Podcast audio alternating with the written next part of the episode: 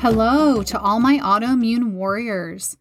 If you have found this podcast, that means that you do autoimmune disease differently.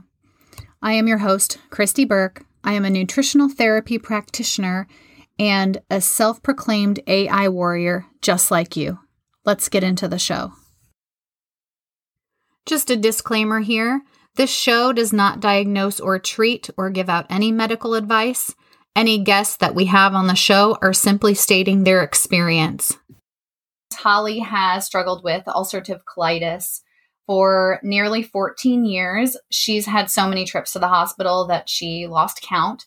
Um, and now she has a thriving practice as a health coach specializing in irritable bowel disease. So you get to help people through the stuff, same stuff that you went through. Exactly. Yep. You nailed it. Yeah. So start from the beginning. Tell us as much as you want. Oh, goodness. Yeah. So it feels like so long ago, with it being 14 years ago.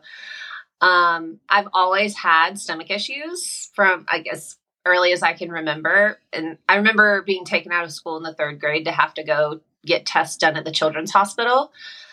And they diagnosed me as lactose intolerance, which is now kind of laughable because it was way worse than it than lactose intolerance. Um, but when I was 19, I had a sudden onset of ulcerative colitis. I literally woke up one morning with an upset stomach, and it never went away.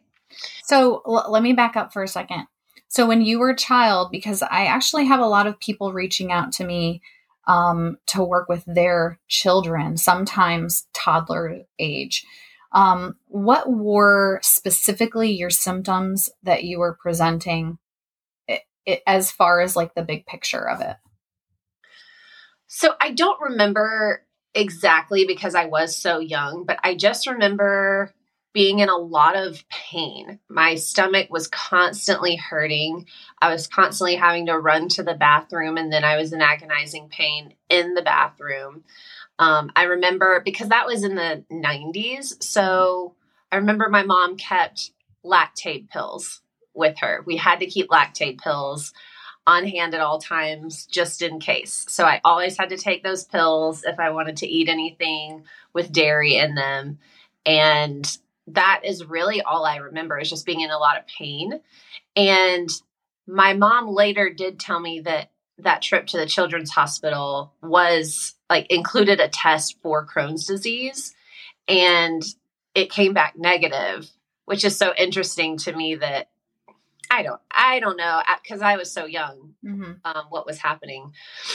But I did get a lot of tests done, and all they could come up with was lactose intolerance despite like being in really, really agonizing stomach pain.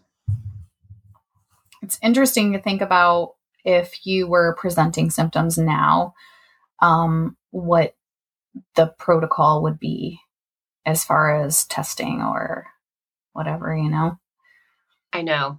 And I do believe that they did the best that they could. We went to the best hospital in the biggest metropolitan area nearby and but it was 96 97 mm-hmm. so that was a long time ago. And thankfully things have evolved and you know kids get diagnosed much earlier now. So they can catch it a lot earlier than say waiting 10 years and then having this very traumatic sudden onset 10 years later. So right. that that is a plus side of it being 2022 so then I was diagnosed in at, when I was 19 and it was a really traumatic experience because I thought I had the stomach flu. My mom is a nurse and she treated me the best she could at home. She like went took me to every doctor she could think of mm-hmm. and they all sent me home with like Prevacid or just like sleep it off or like drink lots of fluids and it didn't get better. And so finally, I was hospitalized after a week of not being able to eat or drink anything. And my dad actually was diagnosed years earlier with Crohn's disease. And so that was a blessing because my doctor was also his doctor mm-hmm. in the mm-hmm. hospital and he knew what he was looking for. And so I had a pretty quick diagnosis, whereas a lot of people with Crohn's and colitis go years. I mean, anyone with an autoimmune or chronic illness, they can go years being misdiagnosed or undiagnosed. And so having that quick diagnosis was really a blessing, even though it was pretty traumatic at the time. um, so I was diagnosed, and they really only told me in the hospital, they're like, okay, you have ulcerative colitis. This is the medication that you're going to take for the foreseeable future. Best of luck to you. Like, that is it. They gave me the medication. I asked if I needed, like, if anything was going to change in my life because I was a college student. Mm-hmm. I was going into my sophomore year. I didn't want my life to change. And so they said, no, if you take this medication, you can eat and drink whatever you want, which is mind boggling to me and so infuriating.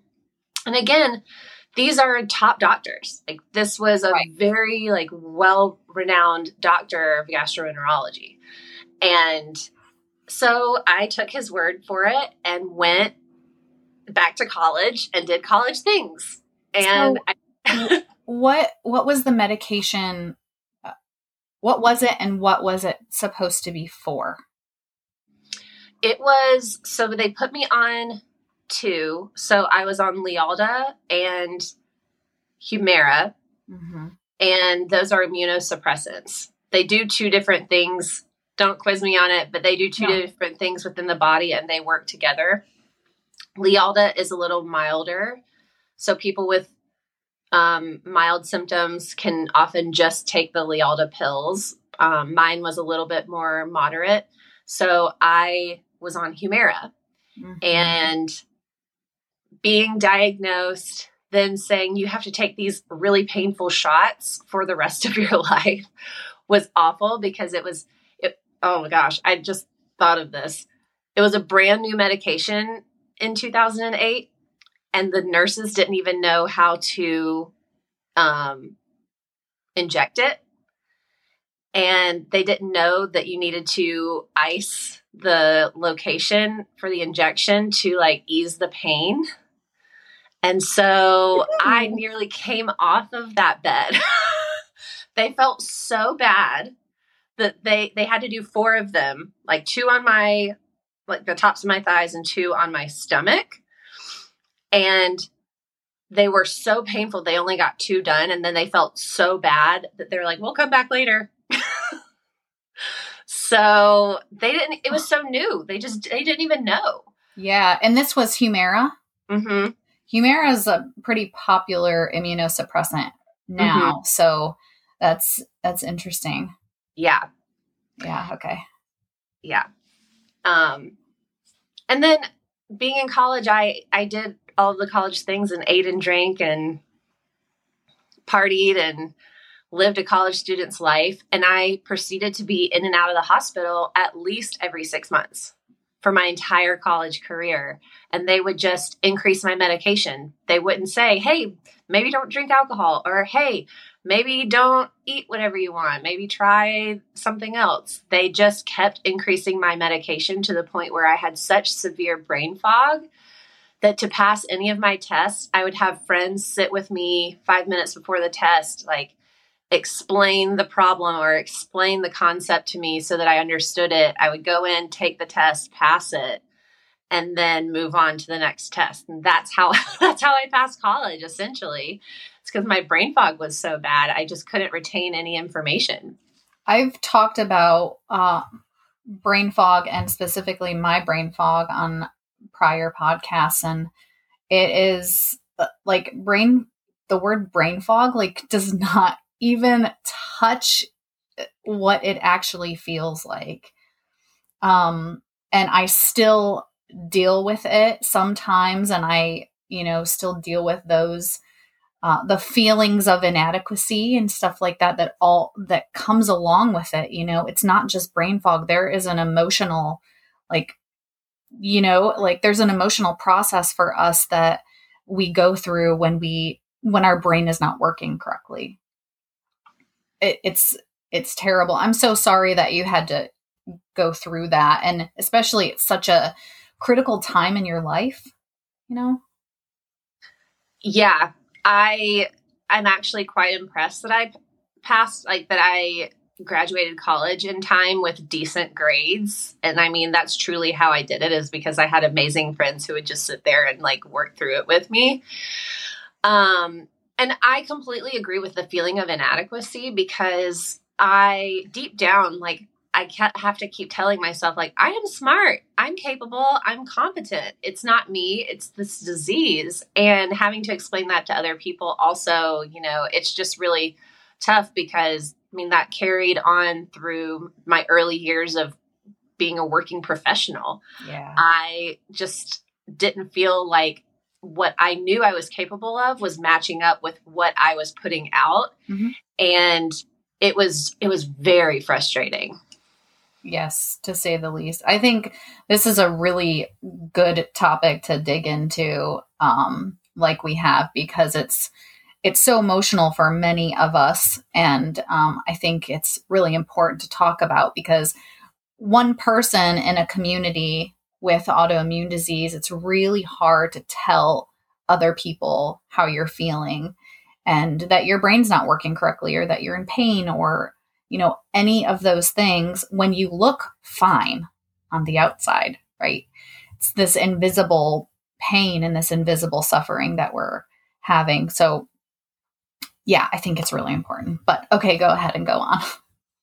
No, that's that's so important because going, I mean, as I was saying, like going into my early working years, I I mean, I already had so much imposter syndrome because I was so new. I was 20 by that time I, I took a couple years off. I was 24 in my first job. And I already was learning so much and trying to retain information, but having imposter syndrome as like a young professional, plus dealing with this ongoing health issue, I constantly felt like I was having to put a face on and just like smile. And I mm-hmm. definitely overcompensated. So I'm from South Carolina and I worked in an office where heels and dresses were like highly encouraged, which is so laughable because I live in California and I wear Birkenstocks right. now. Um, but I definitely overcompensated with like the makeup and I curled my hair and I looked really nice and I was like 100% put together mm-hmm. and I was in agonizing pain.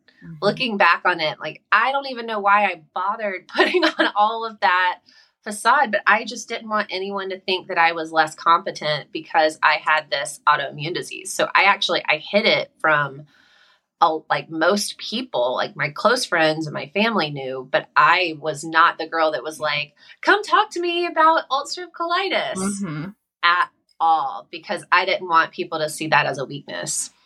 I I totally get that. I've talked about how isolating it is and how um, you know, I just kind of hid away too. I didn't tell a lot of people either.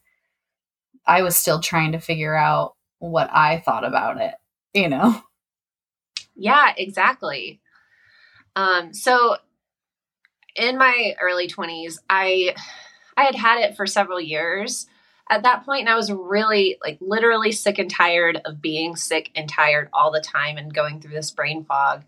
And I was introduced to this holistic doctor who introduced me to another way of eating. And just in, I don't even think there was a name for it. There it wasn't a specific diet. I think it was like a very, very extreme version of paleo, but it was even like a weird type of paleo. And just going on that, I felt like the clouds lifted. Like, oh, I can feel differently. I can have energy and think clearly. What? This is wild. And so I actually, with his help, I weaned myself off of my medicine. I felt great for about two years. Mm-hmm. And I even ran a marathon in that time. Wow.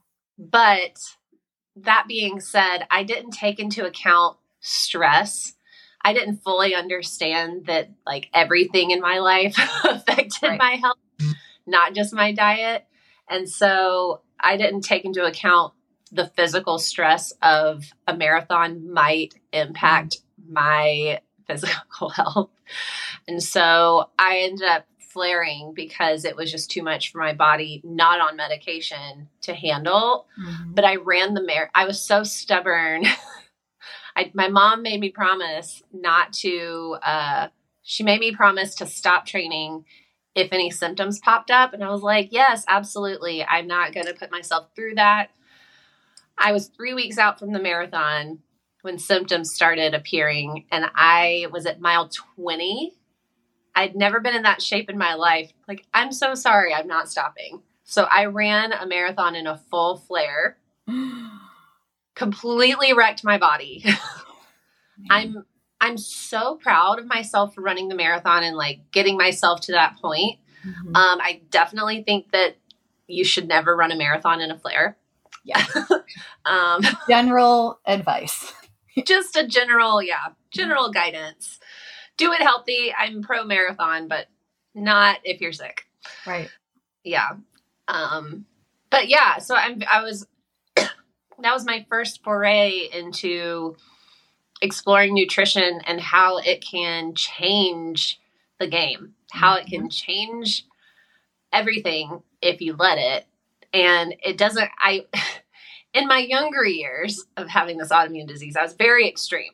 Like, I'm going to go all natural. I'm going to have like this extreme diet so I don't have to take any medication. Yeah. And, the, you know, before that, it was like all medication, no diet. And now I feel like I've come to this really happy place where, like, you know what? If I have to take a biologic or an immunosuppressant, it's fine. There's no shame in that. If I need it, it's okay. But also, I need to manage my stress mm-hmm. and I need to keep a really clean diet and I need to do all of these things. So I'm like at this happy balance finally mm-hmm. without like any extremes on either end. Right. Can you just tell us a little bit how you kind of noticed that it was stress and what that kind of does to the body and the immune system and and all of that stuff uh, a little dig a little deeper into that for because i think that you know some of us think that we can do just one thing. Um, but the truth is is it's a whole puzzle and you need the whole puzzle in order to have the whole picture. Truly.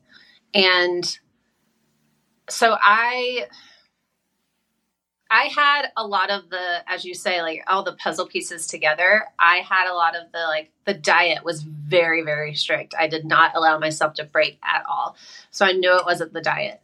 And my job wasn't that stressful. So, like, mental, like, the mental aspect of stress wasn't a factor there. But the, I was put, putting so many miles in each week for my training it was very stressful on the body. Excuse me. And I could just feel it because that was something that my body wasn't used to. Mm-hmm. I I was always a runner, but you know, 5K, 10K, that's very different than running 26 miles right.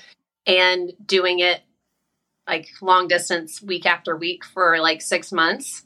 Um, it just got to be too taxing on my body.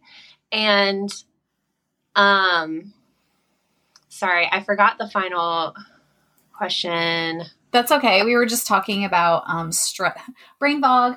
I know. we were just talking about um stress on the body and how you kind of correlated that. And you know, I just want to say too that the body doesn't like, you know, it's like, oh, exercise, exercise, exercise. That's awesome. But I was doing CrossFit um, competitively when I got my diagnosis. And I have never gone back to that type of overtraining ever again because I know that that's not good for me. Um, and the body doesn't know the difference between good stress and bad stress. So I think we keep thinking that exercising and especially these extreme forms of exercise are going to get us in shape and they're going to you know it's it is stress on the body. It's a lot of stress that we need a lot of recovery from. Yes and overtraining you nailed it. It's it causes so much like systemic inflammation in the body especially crossfit. So i it's funny you mentioned that because when I couldn't run anymore because I wrecked my body and I was recovering from a flare up, I thought, okay, well, I can't work out, I can't run anymore, but I can do CrossFit. So I went from running a marathon, like healing my body, and then I jumped straight into CrossFit. mm-hmm. I can laugh now, but, and I loved it. I Oh my God. I know. I loved CrossFit too. I loved it. If I could go back and do half, because I think the workouts are really functional and really great. If I could yeah. do half of the workout, that would fit mm-hmm. me best, but there's no way. Yeah. do that long term. Yeah. I, you know, I lasted for about six months and got in the best shape of my life mm-hmm. and got sick again.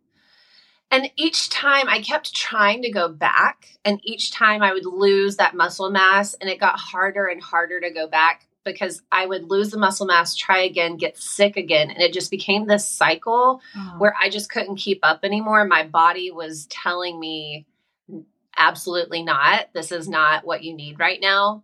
And so I've always been this all or nothing personality where, like, okay, if 5K is not good enough, I need to do a marathon. Like, lifting weights isn't good enough. I need to do CrossFit five days a week. Uh-huh. And again, now I had these extremes, but now that I'm in my 30s, I found this like middle ground where I can, when I'm healthy, I can work out every day but it can't look like crushing my body at a CrossFit gym. It's like, yeah. yes, I'm lifting weights, but it's for 20 minutes and it's in a video that I push play in my living room and I can control the environment.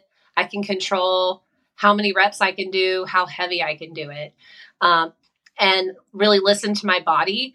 And if I'm just not feeling it that day, then maybe I do yoga and yeah. I don't judge myself for it. Whereas you know, five, six years ago, I would have talked so much shit to myself and like, you're so weak. Like, why can't you do this? Like, just go to CrossFit. You're so lazy. You're just doing yoga. Uh-huh. And now I just know that that's what my body needs. My body just works differently than uh-huh. the average person.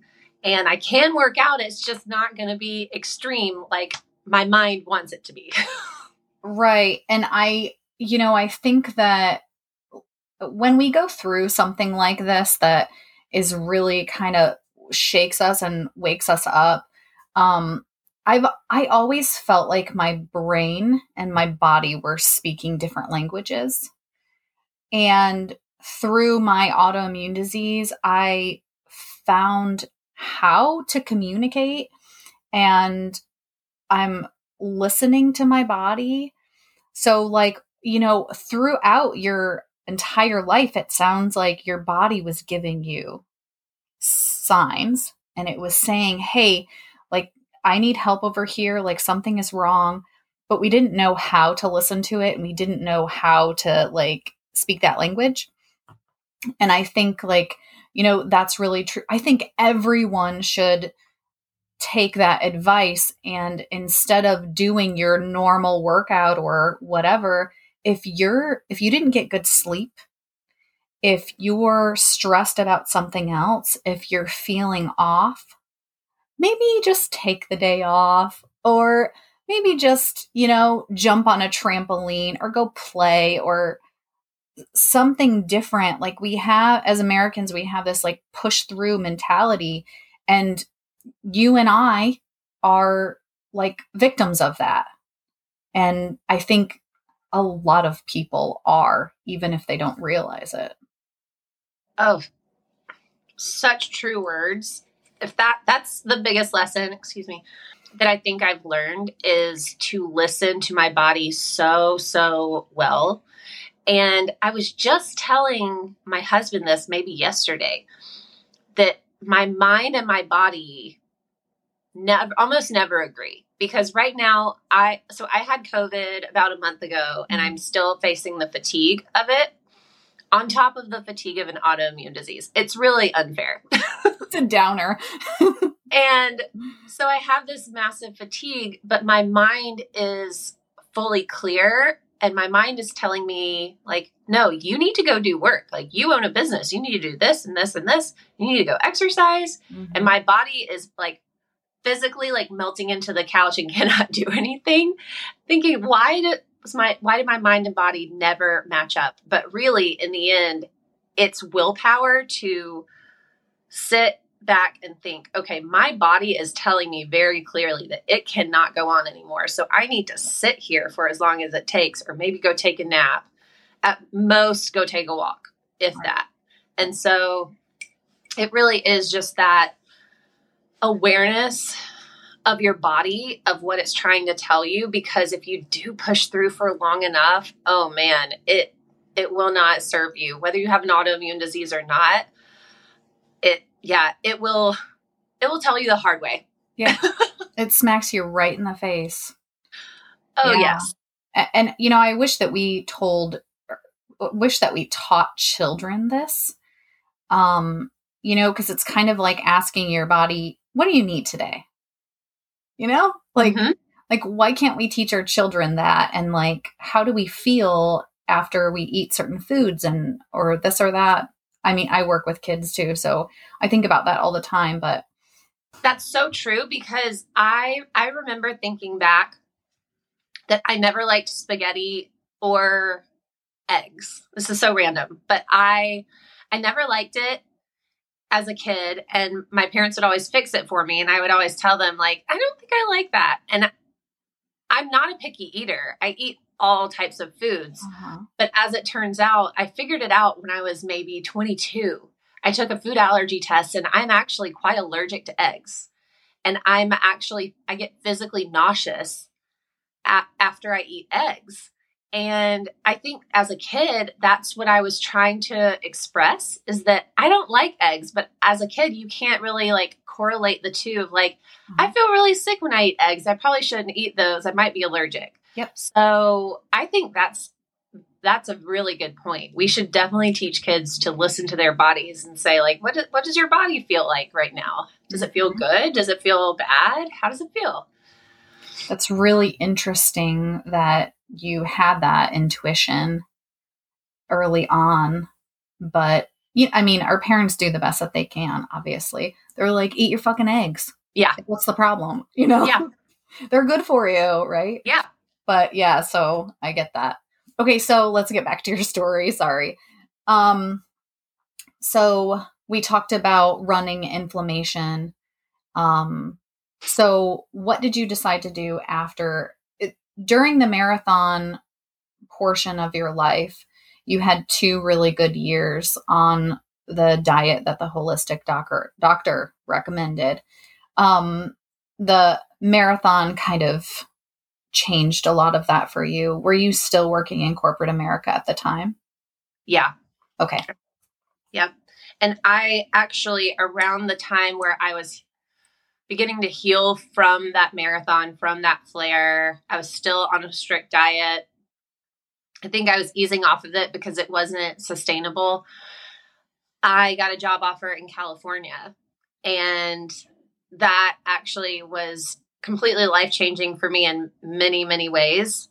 But moving to a state where eating healthy is the normal and the availability of certain health food products it just it changed everything for me because i worked at a health tech startup in uh, the bay area and our some of our advisors were some top doctors who i got to know really well and who were very holistic and were on the cutting edge of certain types of technologies. And just being exposed to that type of care that I had never seen before. Wow. And it was then that I took the food allergy test and found out, hey, I'm actually allergic to eggs and gluten and dairy and like all of these things that I've been eating. And so I really like started to create a sustainable way of eating rather than just like eating one really restrictive diet that wasn't custom fit for me. Mm-hmm. Um, and so I figured out a way to eat sustainably long term to promote healing in my body, which you, was a completely different way of thinking. Did you ever try AIP? Yes. Okay. What was your experience with AIP out of curiosity? So AIP came actually like five years later. I think I did AIP like two years ago. um, because I wanted to try it. I was very sick and also a health coach. And so I'm like, I'll try it. Yeah. So my experience was positive. I did the elimination phase and started seeing results after about a month of being on it. I think I was on it for three months. Mm-hmm. My issue with it is I'm an impatient person, and the reintroduction phase was really, really tough for me. And honestly, I didn't do it very well. uh huh. Same. Yeah. Okay. Not just me. Yeah. I, I think it's a good tool. And I, I really like the the concept of it. The reintroduction is just really, really hard it to is. do it that slowly. And I know that there's reasoning behind it. It's just tough. So where I'm at right now that I feel really good with is generally paleo. Mm-hmm. Paleo, I always come back to it and I always feel the best. It it feels less restrictive and something I can do for the long term. Yeah, I can see that. Um, some of our listeners may not know what paleo is. Can you explain what paleo is? Yes. So, paleo is essentially a diet that is grain free, and I may mess this up, but it's it's grain free. Um, it's beans and legumes free. So my version, I'll share my version. So yeah. I, it's it's grain free, with no legumes, no dairy, no sugar. Um, so what I and the easier way to look at it is focusing on eating pro, really quality protein, vegetables, fruits. Yeah. Those, if you focus on those, you're going to be golden. So that's where I focus. And if I'm going to have a, let's say, a grain like rice, or maybe I want to splurge and have like a piece of pizza, even if it's gluten free. Um, if I want to have some like gluten free flour or in something, I will space it out. So I will, I'll like eat it and then we'll stay fully paleo for at least like two or three days before I have something else and allow that time to for it to fully digest.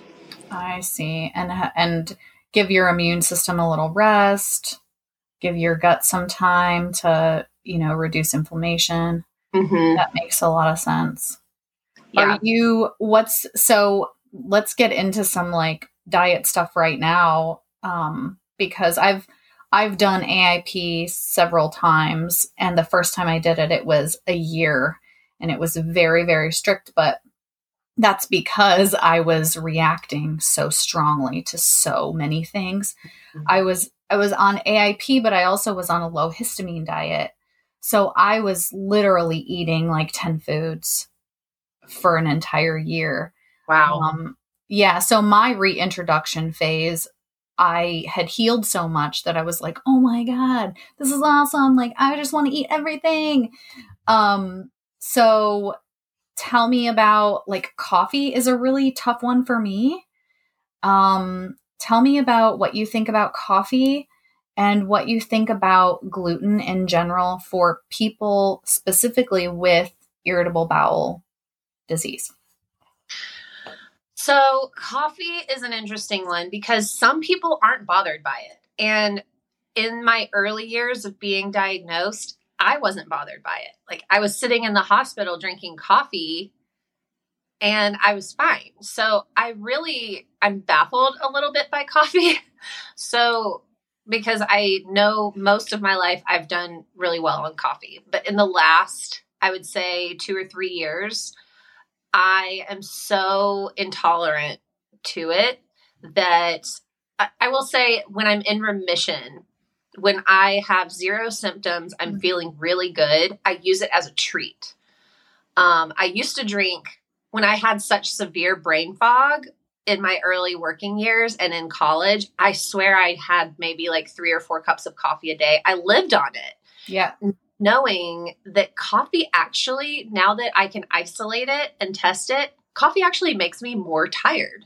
That's mm. that's the effect. So it causes digestive issues and it makes me more tired, but I couldn't see that in college or my early 20s. Right. So I was drinking 3 or 4 cups a day not knowing that it was the cause of my fatigue. Mm-hmm. Um So I've actually, I used to be really addicted to it. Since being sick, I haven't been able to tolerate it at all. I mean, just one sip of it when I'm inflamed sends me running to the bathroom. And so I drink tea in the mornings. I a lot of people are irritated by the caffeine in the coffee, but I've noticed that for me it's not the caffeine, it's it's the actual like coffee beans even decaf. It's so it's not the cap. I mean, I drink really high caffeinated tea, mm-hmm. and it doesn't bother me. Um, I wish it was the caffeine, and I would just drink decaf coffee all day. I think I'm the same way actually, um, because they do a lot of strange processes when they uh, process the beans. And I don't think that people realize that sometimes. And um, it can create some like liver congestion and um, stuff like that. Like if people have detox problems. Um, yeah. So, and what about gluten?